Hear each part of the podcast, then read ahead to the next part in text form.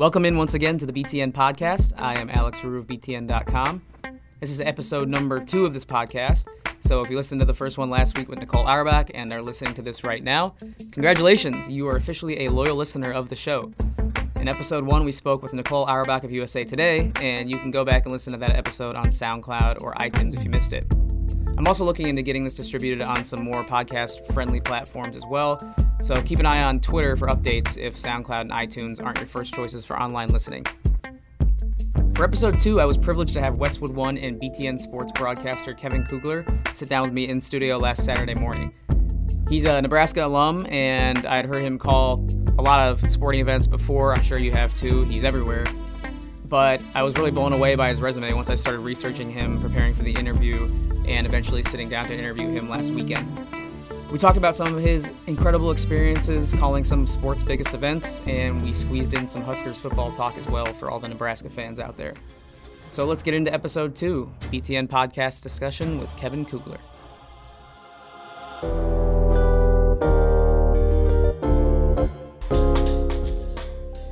Okay, uh, I'm very pleased to be joined in studio by the jack of all trades, Mr. Do It All, play by play man, uh, Kevin Kugler. Welcome, Kevin. Uh, it's a pleasure to be here. This is uh, this is exciting. Second edition of the podcast. I'm fired up. Absolutely, it's very exciting for me. Um, you're in town to call Big Ten baseball, correct? That is correct. Yep, we are closing in on the end of the regular season. The Big Ten baseball tournament and the NCAA tournament are right around the corner, so it's an exciting time of year for baseball fans. Absolutely, and uh, just want to thank you for taking time out of your day to, yeah. to record this for me.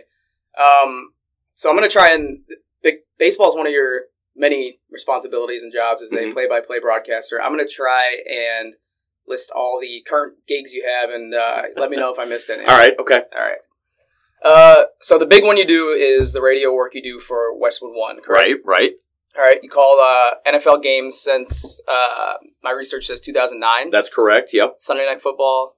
Yep. Sunday night football every week. Occasional fill-ins on Monday night football when Kevin Harlan is uh, out of the country doing a game for CBS or something. So maybe one a year I get to do with that. Um, playoffs through the conference championships each year. So yeah, it's it's uh, it's a, it's a lot of fun.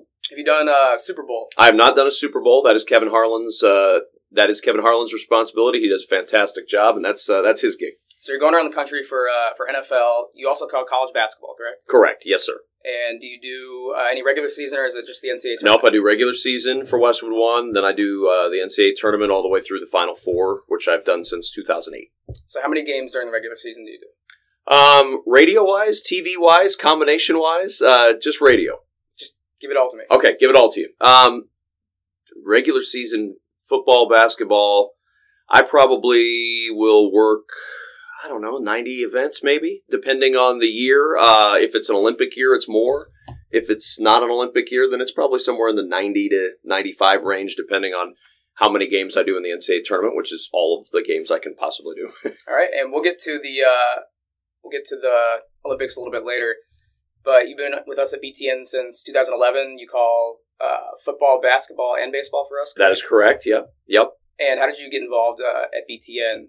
From um, your other Westwood One responsibilities? You know, I was uh, I, I, live still in in Omaha, and when Nebraska joined the Big Ten, I had the opportunity to talk with some of the folks, Mark Halsey included, at uh, at BTN, and introduce myself, and, and they took a chance on me and, and offered me the opportunity to do some games, and it's it's been a great relationship ever since. I've really enjoyed it. So you mentioned you uh, you live in Omaha still. Mm-hmm. Uh, what do you do still related to Nebraska? Because you you went to Nebraska, you grew up in Nebraska. Do you still have any uh, responsibilities fitting into your, your tight schedule? Um, it's and that and that the tight schedule is the key. It's it's much less than it used to be in Nebraska. I used to do a sports talk show every day in the state of Nebraska, and uh, I I had to give that up in 2012. I just didn't have the kind of time I needed to devote to a four hour a day sports talk show, sure. which uh, which was great. I mean, I loved doing it. I had a great partner uh, in Mike'l Severe, who still does sports talk in the state and had a great time with him. Uh, he's a terrific friend, but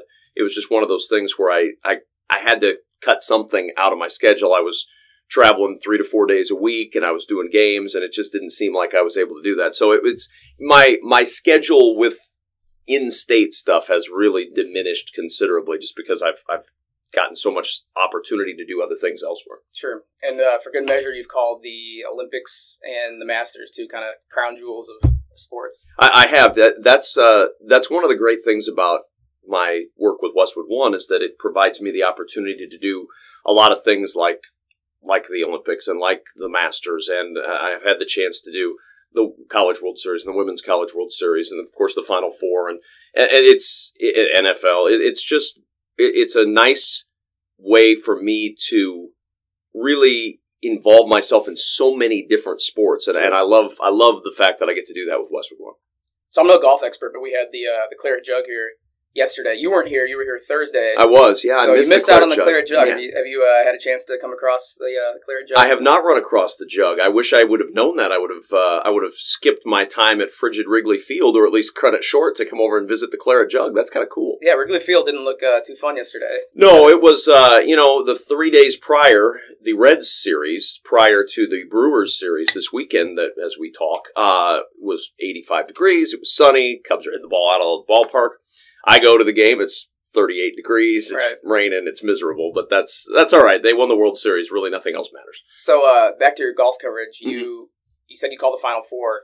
The Masters is like the week after that, right? So you go straight from We go Final Four straight to from. Final Four to the Masters. It is always the most exciting time of the year from the standpoint of big events for me because you know you do the Final Four and everything that goes along with that, and then I go to the Masters and I, and I get the chance to be a part of a great team there um, and call golf from Amen Corner for four days. I mean, I'll, I'll sit on a perch.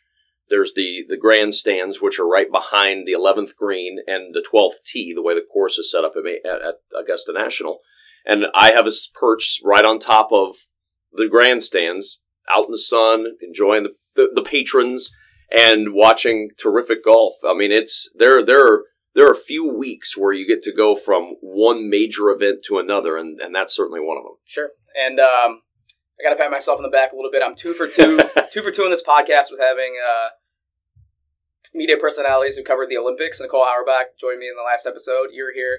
You've been to four or five Olympics. I've been to five now. I am not going to be able to make it to 2018. Hoping, crossing my fingers for 2020 and Tokyo. But yeah, I've been to five Olympics. Started in 2008 in Beijing, then Vancouver in 2010, 2012 in London, 2014 in Sochi, and then this past summer I was in Rio. So uh, with Rio, Nicole didn't have too many crazy stories, but did you have any wild stories? Because the whole lead up to Rio was, oh, this is going to be a disaster. It's going to be crazy.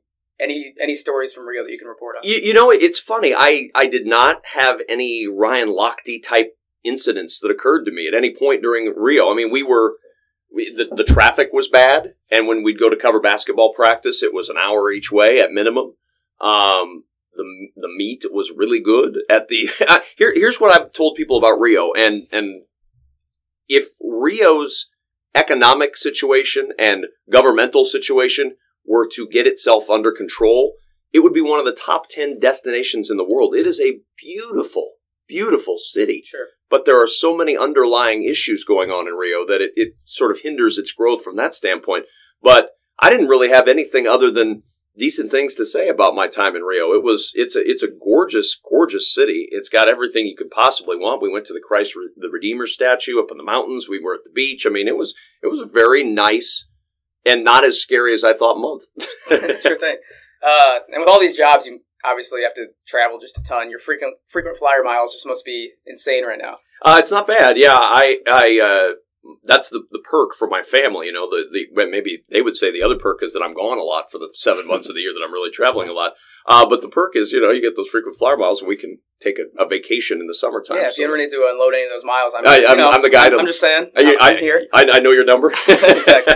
Uh, but really, it must be an amazing schedule to keep up with. Um, so give me a rundown of what your week looks like this time of year, and then maybe at your schedule's peak, your craziest week. Yeah, this this time of year is certainly not as as busy. I'll have a baseball game or two until the Big Ten tournament, and that becomes a, a busy week, obviously. But this time of year is a lot slower.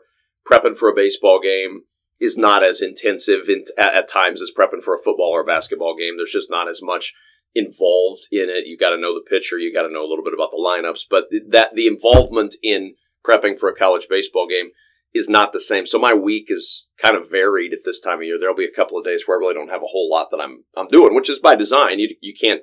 I don't want to necessarily go full bore for 12 months of the year. I'd burn myself out completely. But um, in the fall, which is my peak, you're certainly looking at you know you start on a Monday with diving into prep and watching highlights and and starting to read through notes and everything that comes out on Mondays. On Tuesdays, I start to put my football spotting boards together for both college and the NFL. Wednesdays, we'll have conference calls with coaches, so we talk with them. Thursdays, you start to put the finishing touches on your spotting boards, usually leave Thursday night. Friday, we have meetings with coaches on site for BTN for our college game. Do the college game on Saturday most of the time make a mad dash to an airport, hop on a plane, fly to wherever I'm going for my Sunday night game, do the Sunday night game, and then Monday morning fly back home.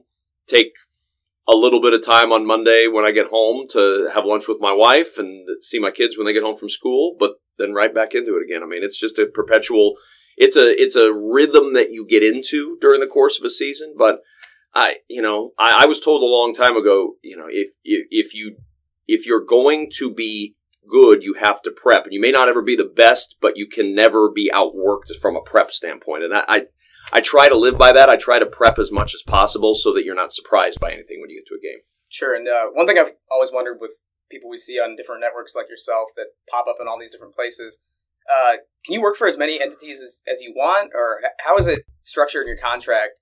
Uh, are there any restrictions on media outlets you can and can't work for? How does that How does that work? You know, I, I think there are some some some restrictions, but it is not particularly cumbersome. You know, I, I don't find myself going, oh gosh, I better check with BTN or I better check with Westwood One or I better check with this or I better because everybody's been so good to work with. The BTN folks know I'm with Westwood One. The Westwood One folks know I'm with BTN, and so we've kind of gotten in this great marriage where I'm able to balance both of them and knock on wood haven't angered anybody yet to the right. point where they say we don't want you anymore. Uh, but that's that's always the balancing act is trying to make sure that both of the major entities that I work for and am proud to do so with Westwood One and with BTN. Uh, my, my goal is to make them happy with not only the product that I'm putting out, but just the general product of me. Uh, and that's the balancing act that comes in. But there's no necessarily real cumbersome restrictions on, okay, you, you can't work for this person or you can't work for this group. Uh, it's, I, I, would certainly not take a job with someone else without saying to both of my employers, hey, is this cool if I do this? Yeah. But so far, I've never run into any problems. Okay. And uh, with having so many jobs and duties, uh, how do you keep everything straight with so many teams, rosters, players, coaches, and facts to know? Because, I mean, I keep track of 14 schools here, and it seems like a lot. You have not only different teams, you have different leagues and, and conferences to keep track of. It's uh, it's it's a matter of writing as much down as you possibly can and trying to retain as much as you can, uh, and that's where that prep comes in. If you if you have prepared for the job that you're doing, and this is not just for broadcasting, but if you've prepared for the job that you're doing, you shouldn't have any major surprises. That's the goal every week is to not be surprised and to have the information that I need in front of me so I know right where it is when I need it. And the, and the good thing is with both BTN and with Westwood One, I am surrounded by a great group of people who are there as a as, as support for the broadcast. I mean, the, the goal is a good broadcast. The goal is not oh let's make Kevin Kugler look good or let's make my color partner look good. Or the goal is all of us pull together to have a good broadcast. And so producers, directors, the crew, everybody involved in this has to have a role in order to make this broadcast work. My role is just one part of it. And so I try to do my job because I know the people around me are going to do their job, and then usually it works out pretty well. Right. So how long is your your off season, if if you even have one? Um, my off season is usually the month of July because I do the Texans uh, preseason football package okay. for, for Houston, and so once August hits, I add a game a week in August doing preseason football for the Houston Texans on their television side. So July is my my month where I really I try not to ex- I try not to do a whole lot to be honest with you. I I give that month to my family. We kind of I kind of go dark on social media and I don't engage a whole lot in much of anything sure. because we just sort of we'll get away during July and we'll kind of just shut it down for July to kind of retool for the start of the fall, which cranks up in August right afterwards. So all right. And uh, someone like myself, who's kind of just starting out in sports and media, it's mm-hmm. always fascinating to learn from someone like yourself who has already who has made it. You know, old, who's yeah, old. old. I can say that. Um, so I, I always want to hear about how you guys got started. So you went to Nebraska. I did. I want to hear about your experiences at Nebraska and kind of how those led to your current situation today. Um, I was a business major coming out of high school. That was my goal. I went through high school planning to be a sports agent and was going to be a business major, and then go into law, become a sports agent. Took a bunch of business classes in high school, college level accounting classes, and all this other stuff so that I could be ready to jump right in. I got into the business college at Nebraska and hated it, hated everything about it. Um, didn't like the classes, didn't like the, the feel of the school. And I mean, it's a fine business college. It's not, uh, it wasn't anything on them. It was me. And so I went into the broadcast college, went into journalism school at that point, and fell in love. I mean, I, I, I had a great experience. The professors were terrific.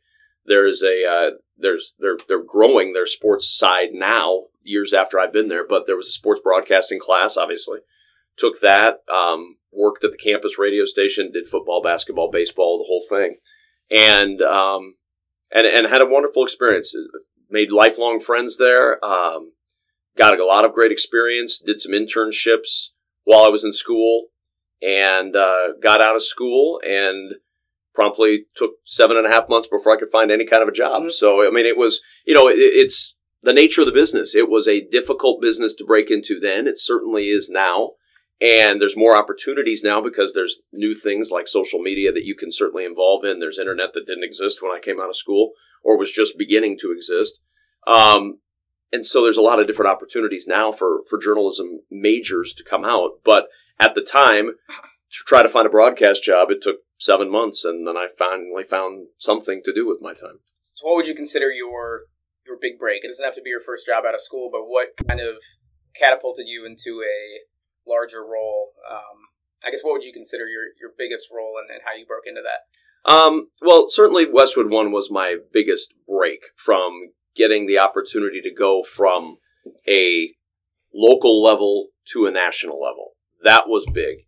BTN was a big break for me because it took me from doing some local television to a national television stage. Uh, so both of those in the respective genres that I work in were my big breaks. I mean, I, have had a lot of opportunities over the years that have been propelling for me. I, I got the chance to be the youngest play-by-play voice at the time uh, in the CBA when I was a 24-year-old broadcaster for the Continental Basketball Association. That was a big break for me because it took me from a small market in Nebraska doing radio to doing professional basketball, and I got a ton of great experience doing that. And doing a sports talk show was a big break for me because it taught me how to ad lib. It taught me how to continue a conversation over the course of four hours. It, it, was that was a huge break for me. The Westwood One opportunity, as I mentioned, BTN, a, a huge opportunity for me to break into a, a television role outside of doing television in the state of Nebraska. So there's just been a lot of opportunities, and a lot of people have been really instrumental in helping me out along the way. Sure. And since this is a Big Ten podcast, we're going to get a little more Big Ten specific right now. Mm-hmm working here uh, for the last you know a couple football basketball seasons, the big thing that stood out to me about Nebraska fans was just the kind of like level of pure passion they have for the Huskers. Um, do you think that comes from just being kind of the foundational institution in that state with not a whole lot around it, without any real pro teams to distract, or what is it about that place that kind of brings out that passion in those fans? Oh, I think that's a big part of it. I mean, Nebraska football is the driving force of the fandom in the state of Nebraska in the fall. I mean, there's just there's nothing quite like it. It's the show in town, and you have an entire generation of fans now who were growing up during one of the greatest eras in the history of college football. The mid 90s Nebraska teams were among the most dominant, if not the most dominant teams in the history of college football. The 1995 Nebraska team still gets talked about as perhaps the greatest team that ever played. And you have an entire generation of fans that grew up watching that, an entire state that took an immense amount of pride in those teams. And when you have that as the main show in town, it's it's hard not to develop that passion if you're a fan of sport. And for the folks in the state of Nebraska, that has, I mean, that's been the driving force for generations. I mean, from Bob Devaney to Tom Osborne, and even through some of the rockier years since the retirement of Tom Osborne, the ups and downs of the program over the last 20 years, the passion of Nebraska fans is, I mean, it's, it's generated by the fact that this is the main show in the state of Nebraska. Sure. And it also stands out to me how polite the fans are, especially compared to a lot of other fan bases. It's almost like it's like the, the Canada in the middle of America, all the, the uh, polite, just nice people that, that live around there. Um, during my time, I graduated from Illinois, and during my time working there, I worked at the ticket office on campus. So this is the time when Nebraska hadn't played at Champaign yet, and I'm talking eight, nine months in advance. They're calling up our ticket office, asking about not only buying tickets, they're asking about you know the the campus itself, the restaurants, where should we tailgate, and they're they're the nicest people this whole time. Um, and then they come and they lose to Illinois, right? And that's something that Nebraska football probably shouldn't be doing at this time at, at, with Illinois' uh, trajectory in Nebraska, what their goals are.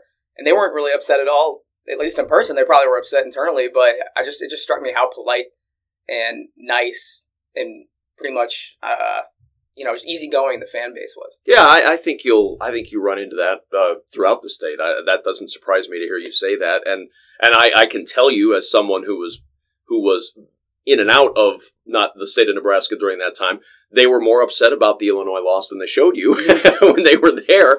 Um, but it is uh, it's something that Nebraskans tend to pride themselves on is representing themselves well and representing the state well when they go out, and that's why I think partially they take such pride in that football team is that that's the representation of Nebraska. When when Nebraska is presented to the nation Nebraska is considered by a lot of folks on the coast to be a flyover state, but what do you think of when you think Nebraska? You maybe think of agricultural, but you certainly think of Nebraska football. It's right. one of the things that is sort of the headline of when people outside of the state think about Nebraska, one of the first things that comes to mind is Nebraska football. And so that's kind of the calling card of the state. So they want it to be their best card. So what did you think about Nebraska joining the, the Big Ten originally? Uh, coming, I mean, you were in school when they were in the Big 12 and yep. they were when I was there, they went from the Big, Big Eight, Eight, to the Big yeah. Twelve, and then we watched this unfold. And I was still doing sports talk at the time in Omaha, and uh, it, to me, it was an absolutely perfect fit. You're talking about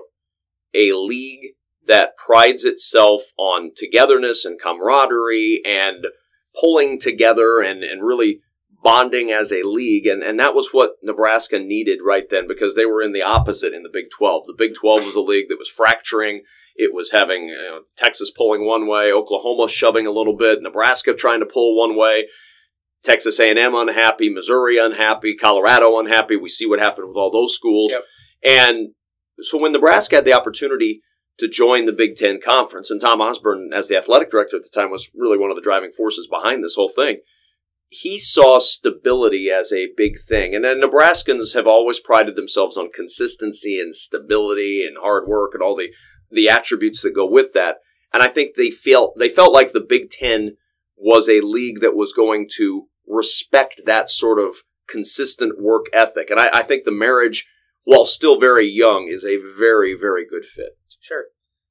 So throughout all your years covering and following Nebraska sports so closely, give me maybe your top interaction or most memorable story with it could be a player, a coach, just something memorable that sticks out to you um, during your time covering the Huskers? Um, when Nebraska was going through the 1994 season, it was one of the most interesting seasons I've ever gotten the chance to cover because you had Tommie Frazier, the most dynamic quarterback that Nebraska's had, and you had him go down early in the season, a season filled with promise for the entirety of the year with blood clots. And you had Brook Berringer step in, and Brook Berringer obviously now is is someone who Nebraska fans revere for a lot of the things that we talked about with Nebraska consistency, work ethic. Kid from Kansas who came into Nebraska and exhibited that same sort of consistent work ethic, put his head down, put his shoulder down, and and and drove a team to a national championship. But I can remember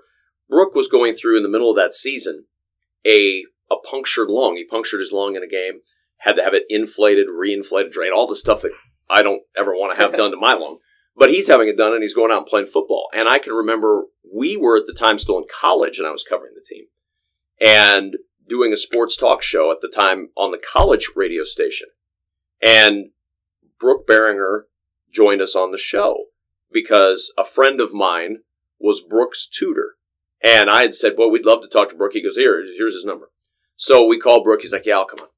He came on with us just as he was getting ready to go have his lung drained. Mm-hmm. So we have him on the air talking with him. And that was sort of the epitome of this guy. He was, look, I'm going to, and it was completely business. Like, yeah, once we get done on this call, I'm going to go have my lung drained, get ready for the week. And I'm, I'm thinking, I, I mean, we're sitting there talking sports and thinking, oh, I've got a physics test coming up. That's going to be hard. Right. He's got all that stuff, plus a football game, plus he's going to have somebody stick a giant needle inside of him and drain his lung. I mean, it was, it, it was the epitome of why that team won a national championship because it had guys like that that were selfless and willing to just do whatever it took. It was one of the more interesting seasons I've ever had the chance to watch from up close as someone covering a team. And he was really the epitome of what that team was all about that year. And we got to talk some current Husker football while you're here. Mm-hmm. What do you think this team and, and Mike Riley has to do in his third season to kind of, um, I guess, satisfy Nebraska fans? Not that they're uneasy right now, but what does he have to prove this year, and what do Husker fans want to see? I, I, think what Nebraska wants to see is what this offense is going to look like first and foremost, with a quarterback that appears to be better suited for what Mike Riley and Danny Langsdorf want to do in Tanner Lee. And Tanner Lee is going to have to come in to transfer from Tulane mm-hmm. and show that he can run this system. They're very, very high on him. They have great expectations for him. I, am I'm anxious to see what the offensive line looks like for Nebraska. I think that's a big question mark going into this season. And the other thing that Nebraska fans want to see out of this third Nebraska team is this defense. There's a brand new defensive coordinator in town, and he's switching to a 3 4. Is the personnel there? Are the bodies there to run this defense the way Nebraskans have expected to see their defense? I don't think people care whether it's a four man front or a three man front or what they're doing, as long as they get stops. And that's what Nebraska wants to see. Nebraska fans want to see is can this defense get enough stops coupled with an offense that they hope will continue to show growth and build on what was a nine win season last year, but it kind of ended on a right. on a flat note. And I think Nebraskans want to see a little more positive upswing. They're certainly very excited about recruiting in the state of Nebraska. The, the class that they're putting together for the next season at least on paper right now, is a top 10 class across the country. But I think to translate that recruiting success now, you want to see the recruiting success build while the success on the field builds, and that, and that's that's going to be an interesting. It's a very interesting year for Nebraska in the Big Ten West because I think there's some really good competition out there, and a lot of unknowns in that division this year. Shifting gears a little bit uh, before I let you go, I wanted to get into uh, some uh, fun questions that you should be able to answer with your wide range of perspective. Oh boy, here um, we go. Um, that, that, that's that's deadly. You should be able to answer this. All right. uh, so give me some of the names of the coolest guys that you've worked or girls that you've worked alongside uh, calling games throughout your career. Um, do I have to say Lisa Byington in this podcast? Will she listen to this thing? I hope she listens. You don't have to say her name. All right, all right. Well, I would believe me. I would not. I would never say I enjoy working with Lisa Byington. um, no, I mean, obviously, my football crew at BTN is a, is a ton of fun. I, I love working with Matt Millen. I love working with Lisa Byington.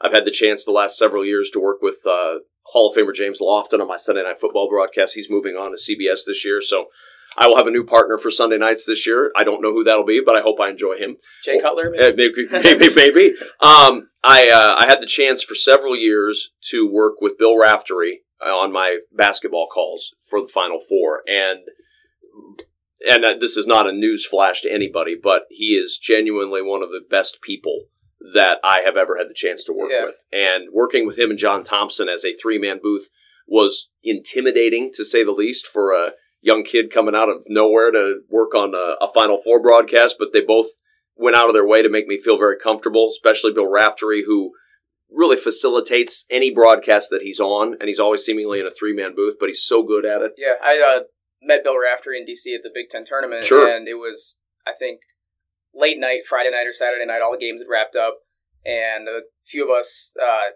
from BTN wanted to just you know say hi, get our picture taken, and there were other people coming up to him, and he made sure to. He was walking off the court, and we're like Bill, and he turns around and comes and has a five minute discussion when really he doesn't have to do that. You know, it's it's late and probably wants to get back to the hotel or whatever, get some rest, and uh, definitely went out of his way to you know spend some time with us. So yeah, that, was really nice. He is he is as nice a man as he as everyone says he is. I mean, it's there's no there there's no airs put on. There's no act.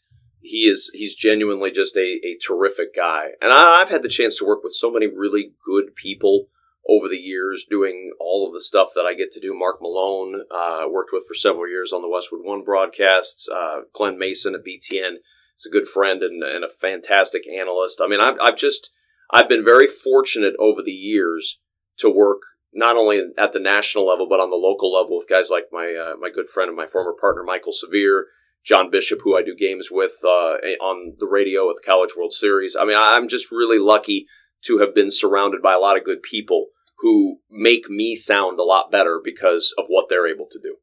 So you've done a lot of things. You've pretty much done it all. But what is your what has been your favorite event to cover over the years? Oh boy, um, you know there there are a lot. The Final Four is always my my my biggest event, and and that's usually the most fun for me. I mean, when you look two years ago at Villanova winning a national championship on a last second shot after North Carolina had just hit what we thought was the last second shot of that right. game that was going to win.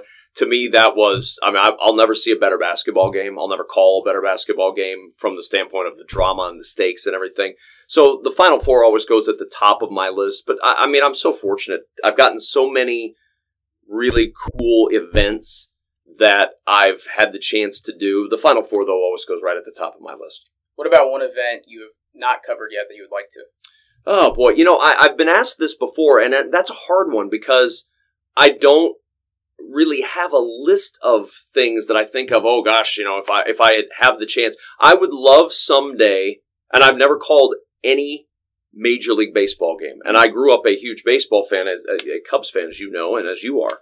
And I I've never called a Major League Baseball game, and so while it's not necessarily a huge event, I'd love to have the chance someday to call a game on TV and, and see what I can. I mean, maybe I'd be terrible at it. I don't know, but I, I love I love baseball, and I have I've grown up with that sport, and I, I mean I, that that's one event that I'd really love to have the chance to do. So you've made some huge calls over the years. Uh, you were in town for the Northwestern Hail Mary, correct? Yes. Uh, I want you to brag on yourself a little bit. Uh, what's the best call you think you've ever made? Um, the best call I've ever made. Um, that's a good question. I, I, don't. I don't know what the best call is. I, I, I always go back to my first Final Four because it was it was a challenging call, but it was a fun call to make when Mario Chalmers hit a three that sent that game into overtime. And I, it's my first Final Four, and I'm working with Bill Raftery and John Thompson, and Chalmers is coming down the court, and I'm calling it out, and it's radio, so you're counting down the clock because obviously there's no bug on the screen. Mm-hmm. People can't see the time left.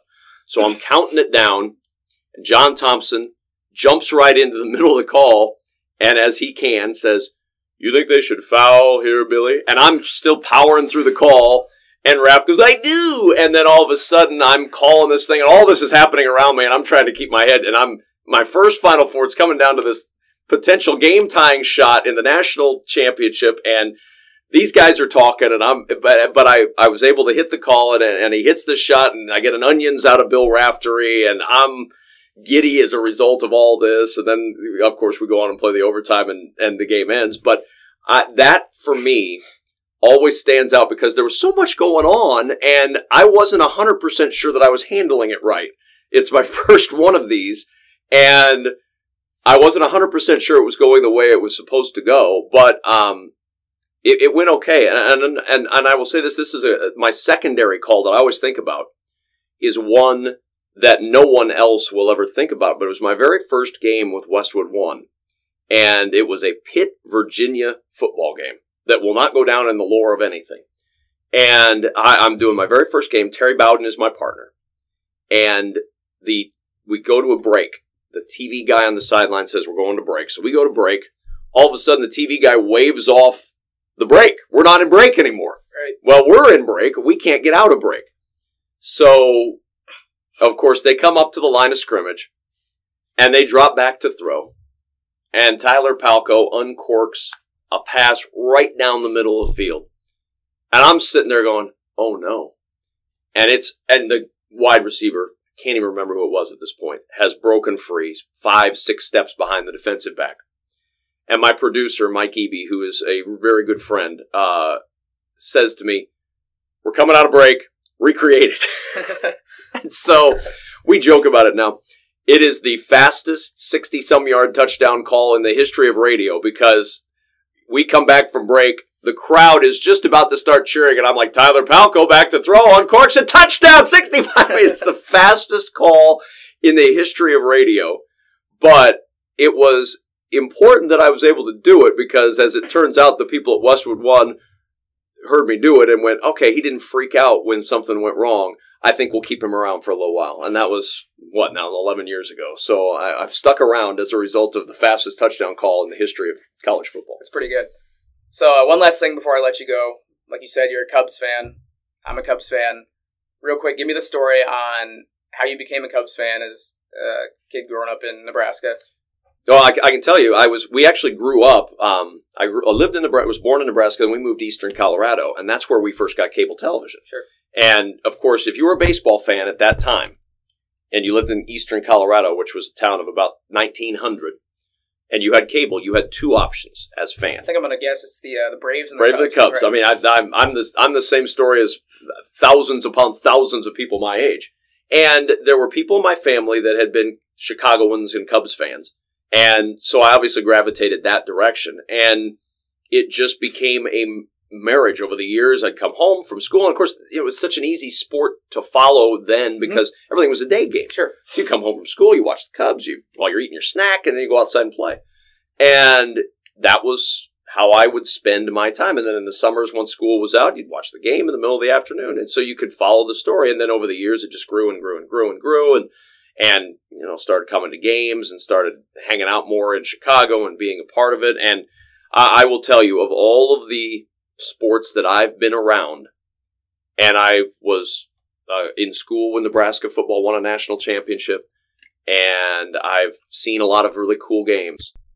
I have never been as emotionally connected to something as a fan as I was in the World Series run last year. I mean, I I, I, I, I kept track of my step count that night in Game Seven. I was twenty thousand plus steps that I walked in my basement the night of Game Seven of the World Series. I mean, it was any. I was an emotional wreck.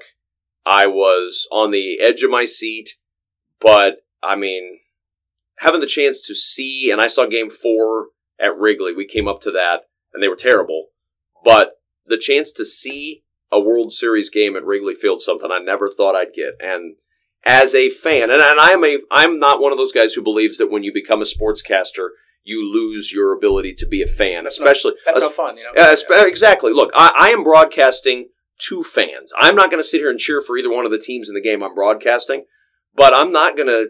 I don't cover Major League Baseball, and I grew up a Chicago Cubs fan. And until I start covering Major League Baseball, I'm going to retain my Cub fandom. I I don't have any rooting interest anymore when it comes to college football, NFL. It, it, it's easy. It really is easy to remove yourself from fandom when you're broadcasting. But I'm not broadcasting the Cubs. Right. I'm gonna be a fan of them. I'm gonna wear a Cubs hat and a Cubs sweatshirt that says World Series champions. Right. So, what was your reaction when Rajai Davis hit that home run? Because uh, personally, it was the weirdest sensation I've ever had. I was sweating, but I had like a cold numbness in my chest.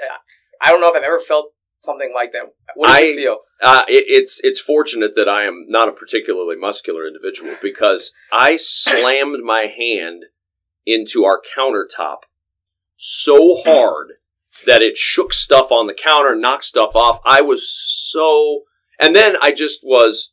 It reminded me of the 2003 NLCS again, where I just sat on the couch and couldn't believe what I had just seen. I mean, it was like somebody had come up and just punched me in the gut. And and I mean, I was texting a good friend of mine, and I were like, we were both. I, I can't. I never thought I'd feel this way again. I, and and here it is again.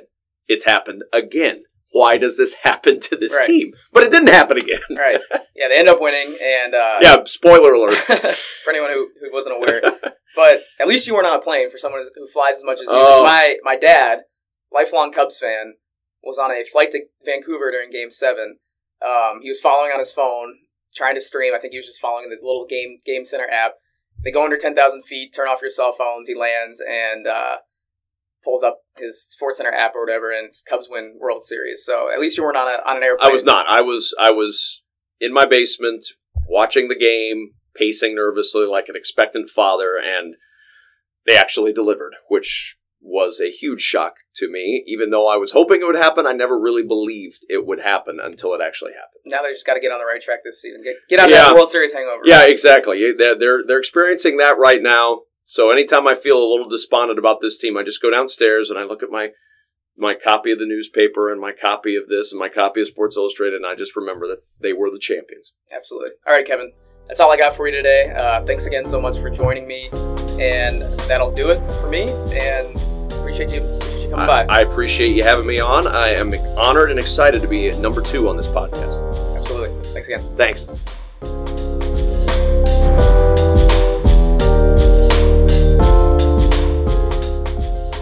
Probably should have had Kevin talk us through that wrap up there instead of myself. That was kind of sloppy on my end. But that's why he's a professional broadcaster, and I'm just a guy with a microphone. Once again, thanks to Kevin for joining me, and thanks everyone for listening.